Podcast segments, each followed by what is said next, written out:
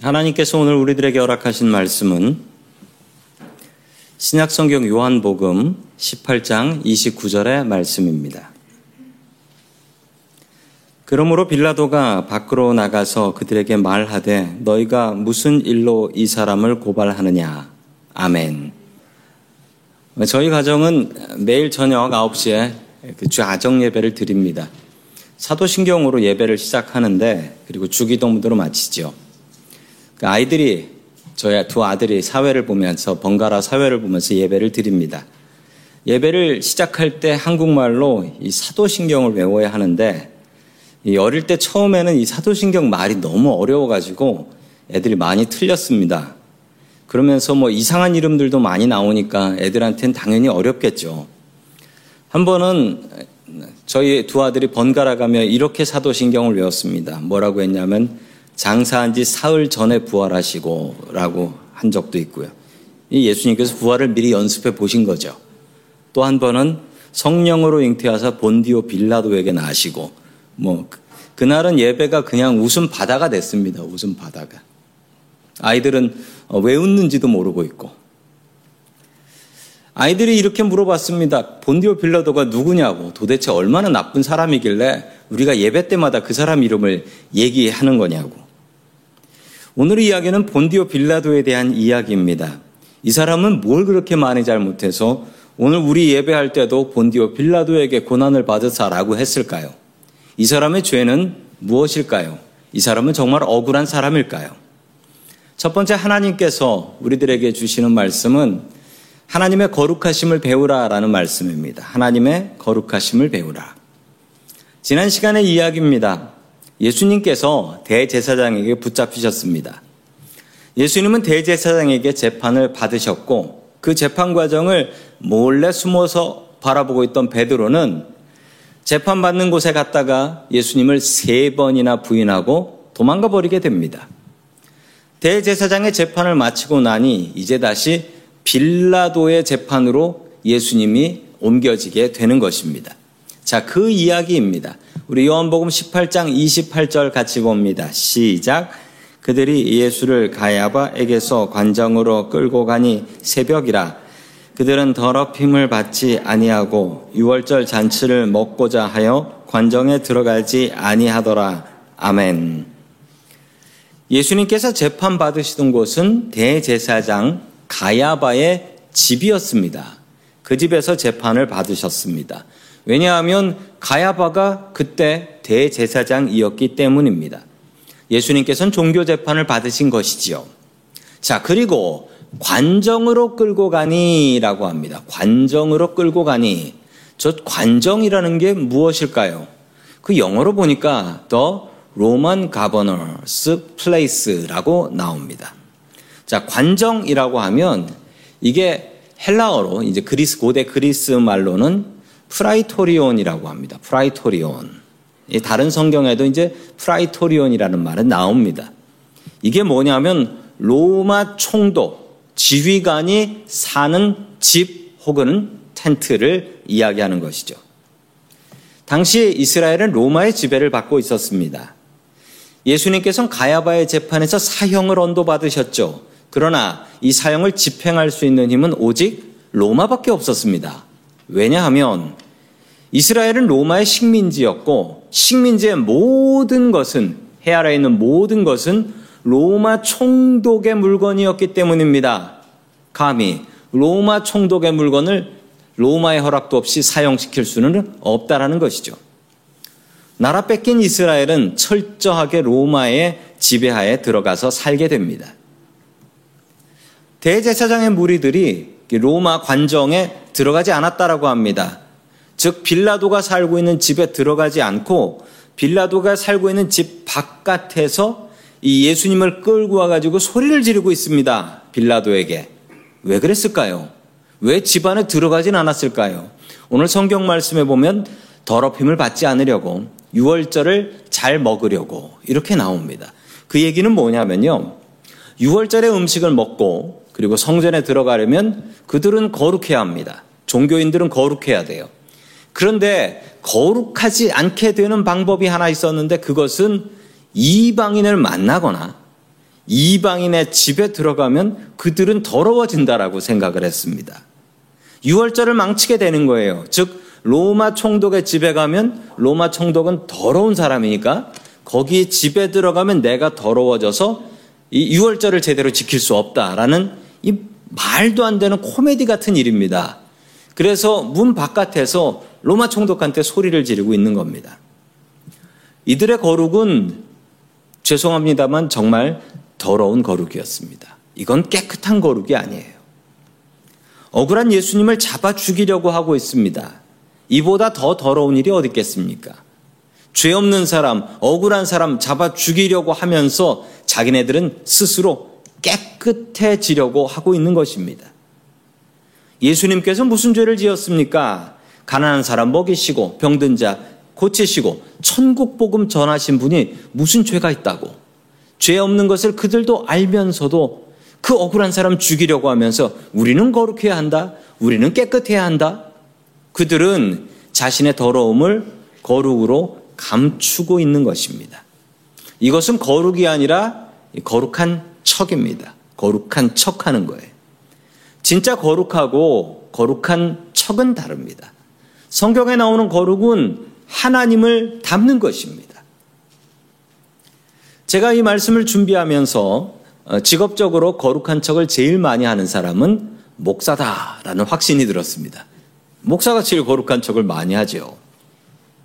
제 나이 34살에 목사 안수를 받았습니다. 목사 안수를 받았을 때 정말 그 경험은 대단한 경험이었습니다. 이 무릎을 꿇고 머리를 숙이고 목사님들이 이렇게 안수를 해주시는데 아 내가 평생 주님을 위해서 살아야지 하면서 눈물이 흐르더라고요. 그리고 거룩한 사람이 된 줄 알았는데 저는 그대로였습니다. 변한 게 없었어요. 그 다음부터 거룩한 사람이 되기 위해서 노력을 하기도 했지만 때로는 거룩한 척을 하려고 노력할 때도 참 많이 있었던 것 같습니다. 오늘도 설교를 아, 예배를 준비하기 전에 예배를 시작하기 전에 설교를 하기 전에는 먼저 목을 좀 풀어줘야 되고요. 그리고 거울을 보고 좀 웃는 인상을 좀 하고 한번 봐야 됩니다. 그리고 눈동자에도 힘도 좀 풀어주고 어, 그래야 거룩한 척을 할 수 있습니다. 성도 여러분, 이것은 거룩이 아니라 거룩한 척이지요. 내 안에 있는 더러움을 거룩한 척으로 덮어 버리려고 하는 것입니다. 교회를 나오면 어쩔 수 없이 우리는 거룩한 척을 합니다. 옆에 계신 성도님들 한번 봐주세요. 얼마나 거룩합니까? 예, 같이 사시는 분들 한번 봐주세요. 집에서도 그렇습니까? 집에서 안 그렇죠. 우리는 지금 거룩한 척을 하고 있는 것입니다. 깨끗한 옷 입고 나와서 웃으면서 인사 나누고 점잖은 척 우리는 하고 있는 것입니다. 그런데 성도 여러분, 이게 나쁜 것이냐? 진짜 나쁜 건 무엇인 줄 아십니까? 교회 나와서도 거룩한 척 하지 않는 것입니다. 그냥 나는 나 살던 대로 그냥 그 모습을 그대로 보여줄 거야. 라고 하는 게 더 나쁜 겁니다. 예배 드리러 오면서 화가 났는데도 그냥 그대로 난 화난 채로 예배 드릴 거야. 이러고 있는 게 더 나쁜 것이지요. 대제사장이 나빴던 이유는 그들이 거룩한 척을 해서 나쁜 게 아니고 거룩한 척 한 뒤에 그 뒤에서는 다시 자신의 모습으로 돌아왔다는 것입니다. 성도 여러분, 거룩한 척 하십시오. 교회 나오는 것은 어쩌면 거룩한 척을 연습하는 것일 수도 있습니다. 기분 나쁘게 교회 왔다 할지라도, 뭐 오면서 다투면서 왔다 할지라도, 교회 오면 거룩한 척을 해야 됩니다. 그 다음에 어떻게 해야 되는 줄 아십니까? 그냥 그 거룩한 척을 집으로 가져가시면 그것이 거룩의 연습이 되는 것입니다. 성도 여러분, 우리는 거룩한 척을 하면서 주님의 거룩을 배우게 되는 것입니다. 오늘 이 예배를 통하여 하나님의 거룩하심을 배우십시오. 그리고 그 거룩이 나의 모습이 될 수 있기를 주님을 닮아갈 수 있기를 주의 이름으로 간절히 축원합니다. 아멘. 두 번째 하나님께서 우리들에게 주시는 말씀은 억울할 때 주님을 바라보라라는 말씀입니다. 억울할 때 주님을 바라보라. 빌라도는 이 모든 것이 귀찮았습니다. 원래 유대 총독은 인기가 없었습니다. 아무도 유대 총독으로 가려고는 하진 않았어요. 왜냐하면 유대인들이 별난 사람들이었기 때문이지요. 유대인들은 자기 나름대로의 습관이 있었고 그리고 자기 나름대로의 종교적 습관도 있었기 때문에 특히 유대인들은 자기가 생각하기에 옳지 않다. 이것이 주님의 뜻이다. 라고 생각하면 목숨 걸고 폭동을 일으켰습니다. 그래서 다른 총독들보다도 유대 총독은 인기가 없는 총독이었습니다. 원래 총독의 관절은 어디에 있었는가 지도에 보시면 가이사라 항구라고 되어 있지요. 저곳에 있습니다. 저곳에 로마군 사령부가 있습니다. 그런데 해마다 6월절이 되면 6월절에는 특별 경계 근무 기간이 됩니다. 왜냐하면 저 예루살렘에 너무도 많은 사람들이 몰려들기 때문이지요. 그들이 하나님의 뜻이다라고 생각해서 폭동을 일으키게 되면 쉽사리 막을 수가 없게 됩니다. 그래서 가이사라에 있었던 로마 총독과 총독의 지휘부는 유월절이 되면 예루살렘으로 이동해서 아까 그곳 프라이토리온이라는 곳에서 머무르며 일주일 이상을 비상근무하게 되는 것이었습니다. 예의도 없이 이 유대인 종교 지도자들이 새벽부터 나타나서 문 앞에서 소리를 지르며 죄인 하나를 끌고 옵니다. 자, 그리고 빌라도는 이렇게 이야기하지요. 자, 요한복음 18장 31절 같이 봅니다. 시작. 빌라도가 이르되 너희가 그를 데려다가 너희 법대로 재판하라. 유대인들이 이르되 우리에게는 사람을 죽이는 권한이 없나이다 하니 아멘. 빌라도는 이 재판을 다시 유대인들에게 돌려보내려고 합니다. 딱 봐도 이건 형사 사건도 아니고 이건 종교 재판인데 이런 재판을 내가 왜 해야 되나 생각하며 빌라도는 이 재판 다시 도로 가져가시오. 당신들이 재판하시오. 라고 합니다. 게다가 더 기분 나빴던 것은 이 대제사장이 이미 판결문을 가지고 왔어요. 이 사람은 사형, 그러니 집행하시오. 빌라도는 이 기분 나쁜 재판을 하고 싶지 않았습니다. 아니, 로마 총독이 그렇게 우습나. 심지어 이들은 빌라도를 협박까지 합니다. 만약 이 사람을 사형에 처하지 않는다면 우리들이 지금 폭동을 일으킬지도 모른다오. 지금 6월절에 예루살렘에 깔려있는 유대인들이 얼만데. 그제서야 잠이 깬 빌라도는 억지로 이 죄인을 신문하기 시작합니다. 33절의 말씀입니다. 시작. 이에 빌라도가 다시 관정에 들어가 예수를 불러 이르되 내가 유대인의 왕이냐. 아멘. 이 신문에서 제일 중요한 단어는 무엇인가요? 노란 글씨로 되어 있는 유대인의 왕이냐라는 겁니다. 유대인의 왕이냐. 이게 우리는 잘 모르지만 이게 당시로서는 역사적으로 아주 특별한 의미를 가지고 있는 단어입니다. 아주 역사적으로 민감한 말이에요. 예수님께서 태어나실 때 왕은 누구였습니까? 헤롯 대왕이라는 사람이었습니다. 성경엔 다 헤롯이라고 나오는데 예수님 태어나셨을 때 왕은 헤롯 대왕이었습니다. 이 사람에게는 이름이 있었는데 그 자리 타이틀 포지션이 바로 유대인의 왕이었습니다.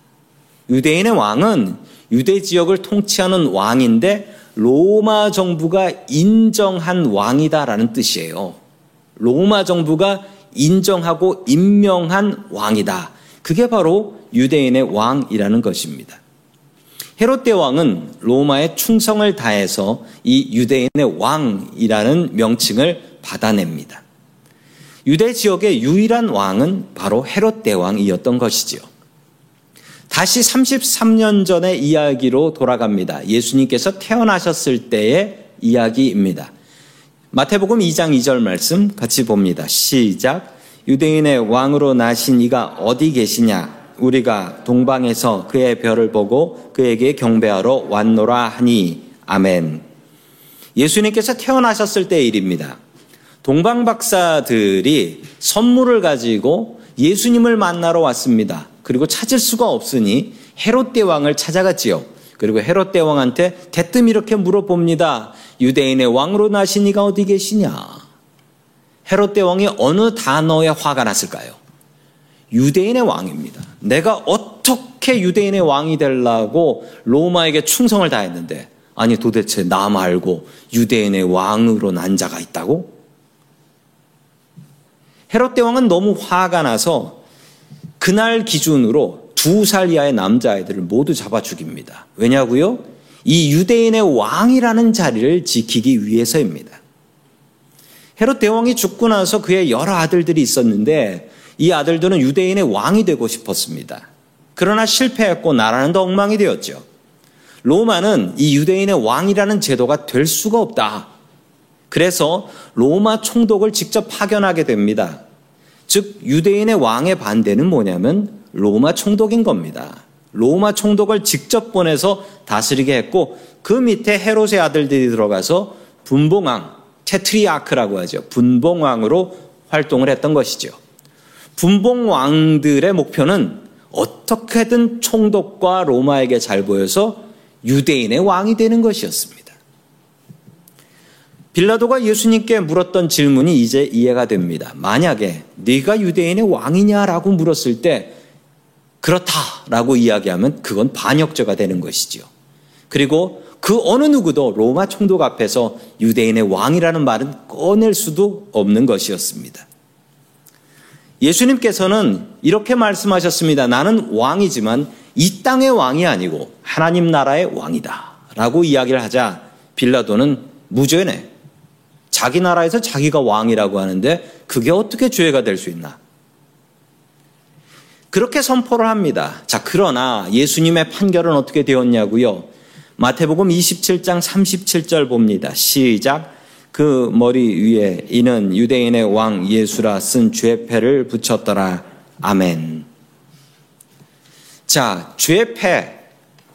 예수님께서 십자가에 못 박혀서 돌아가실 때 그 죄명이 적힌 것은 유대인의 왕이라고 적힙니다. 아니라고 하고서 예수님에게 억울한 누명을 씌워서 죄명은 유대인의 왕이다. 그래서 영어 성경으로 보면 다 대문자 capitalize 되어 있습니다. 왜냐하면 저건 쌓인 간판이기 때문에 그렇습니다. 너무나 억울한 재판이었습니다. 그런데 살다 보면 억울한 재판을 당할 때가 있습니다. 저도 생각해 보니까 어, 군대에 있을 때 억울한 재판을 한번 당해 본 적이 있습니다. 제가 잘못한 건 아니고 저희 부대 안에 잘못된 일이 있어서 억울한 재판을 당한 적이 있었을 때 정말 괴로웠습니다. 진짜 괴로웠는데 그때 위로가 되었던 말씀이 바로 이 말씀이었습니다. 오늘의 이 말씀이었어요. 너무나 억울한 재판을 당하셨던 예수님의 모습을 바라보면서 저는 정말 큰 위로와 힘을 얻었습니다. 억울한 일을 당할 때 주님을 바라보십시오. 주님을 의지하십시오. 주님의 십자가를 바라보면서 내가 당한 억울함을 이겨나아갈 수 있기를 주의 이름으로 간절히 축원합니다. 아멘. 세 번째 마지막으로 하나님께서 우리들에게 주시는 말씀은 하나님께서 우리의 재판관이 되신다라는 말씀입니다. 판사가 참 쉬워 보이고 권력이 있어 보입니다. 재판장에서 판사가 조용히 해 라고 하면 그냥 조용히 하는 거예요. 판사의 힘은 대단하지요. 그런데 판사가 그렇게 대단한 것일까요? 어느 크리스찬 판사의 고백입니다. 교회 잘 다니시는 분이었는데요. 모든 사람이 판사가 되고 싶어 합니다. 그러나 판사는 세상의 문제거리와 쓰레기를 치우는 청소부 같은 사람들입니다. 진실을 아는 사람은 판사가 아닙니다. 진실은 당사자들이 알고 있으면서 왜 판사한테 판단을 해달라고 진실을 알려달라고 하는지 모르겠습니다. 판사가 하나님이라도 되나요? 판사가 되면 직업병이 생깁니다. 세상의 모든 사람들을 다 의심해야 됩니다. 그 사람들의 말을 모두 의심해야 되는데 세상에 믿을 만한 사람은 아무도 없고 심지어 아내와 부모님의 말도 의심해야 합니다. 이분은 우울증에 시달리셨고 크리스찬임에도 불구하고 끝내 자살을 하셨습니다. 판사로 남의 죄를 판단하는 것이 얼마나 고통스럽고 괴로운 일이라는 것을 알 수가 있습니다. 빌라도는 억울한 것 같습니다. 억울해 보입니다. 우리 요한복음 18장 38절의 말씀 같이 봅니다. 시작. 빌라도가 이르되 진리가 무엇이냐 하더라. 이 말을 하고 다시 유대인들에게 나가서 이르되 나는 그에게서 아무 죄도 찾지 못하였노라. 아멘. 빌라도는 유대인들에게 분명히 이야기했습니다. 이 사람은 무죄다. 이 사람은 아무 죄가 없다. 그러나 유대인들은 빌라도를 무시했습니다. 자, 그러자 빌라도는 이렇게 얘기합니다. 39절의 말씀입니다. 시작. 6월절이면 내가 너희에게 한 사람을 놓아주는 전례가 있으니 그러면 너희는 내가 유대인의 왕을 너희에게 놓아 주기를 원하느냐 하니 아멘. 6월절마다 죄수 하나를 놓아주는 전통이 있었습니다. 그 전통대로 이 사람 예수를 너희에게 풀어주기를 원하느냐?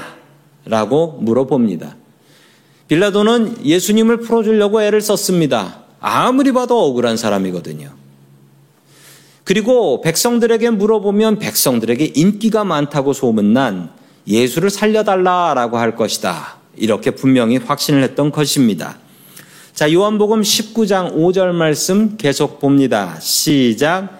이에 예수께서 가시관을 쓰고 자색 옷을 입고 오신 빌라도가 그들에게 말하되 보라 이 사람이로다 하매 아멘.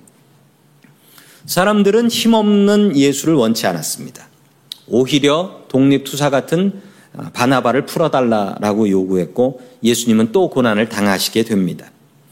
빌라도는 예수님을 잡아서 채찍질을 하고 머리에 가시관을 씌우고 그리고 유대인의 왕이라고 했으니 왕들이 입는 보라색 자색 가운을 입힙니다. 그러나 죽도록 매맞고 비참하게 피 흘리고 있는 예수님의 모습은 전혀 왕 같아 보이지 않았습니다. 이런 모습을 유대인들에게 보이면 자, 이만큼 패줬으면 됐지? 그냥 돌아가라. 빌라도는 이 얘기를 하고 싶었던 것입니다. 어떻게 해서라도 예수를 풀어주려고 했습니다. 그러나 유대인들은 십자가에 못 박으라고 고집을 부립니다. 빌라도는 어쩔 수 없이 예수님을 십자가에 못 박아 처형합니다. 안 그러면 폭동을 일으키겠다는데 폭동을 일으키면 로마 총독의 목숨도 날아가게 되는데 빌라도가 무슨 죄가 있겠습니까? 어쩌면 이 이야기를 들으시는 성도 여러분들은 야 오히려 빌라도가 불쌍하네 빌라도가 피해자 같네 라고 생각할 수도 있습니다. 아니 그렇다면 우리는 왜 예배 때마다 본디오 빌라도에게 고난을 받으사 이 구절을 암기하고 있는 것일까요? 왜 세상 최고의 악당으로 빌라도를 기억하는 것일까요? 빌라도는 예수님께서 죄가 없다라는 것을 확신했습니다. 그러나 자신의 자리와 자신의 성공을 위해서 예수님을 이용했던 것입니다. 이게 빌라도의 죄였습니다. 자신의 이익을 위해서 힘없는 사람을 이용한 것이 죄였습니다. 분명한 불의를 알고 있으면서도 그 불의를 모른 척하고 넘어간 것이 죄였습니다. 분명한 불의를 알면서도 우리가 넘어간다면 우리는 빌라도와 그렇게 다르지 않습니다.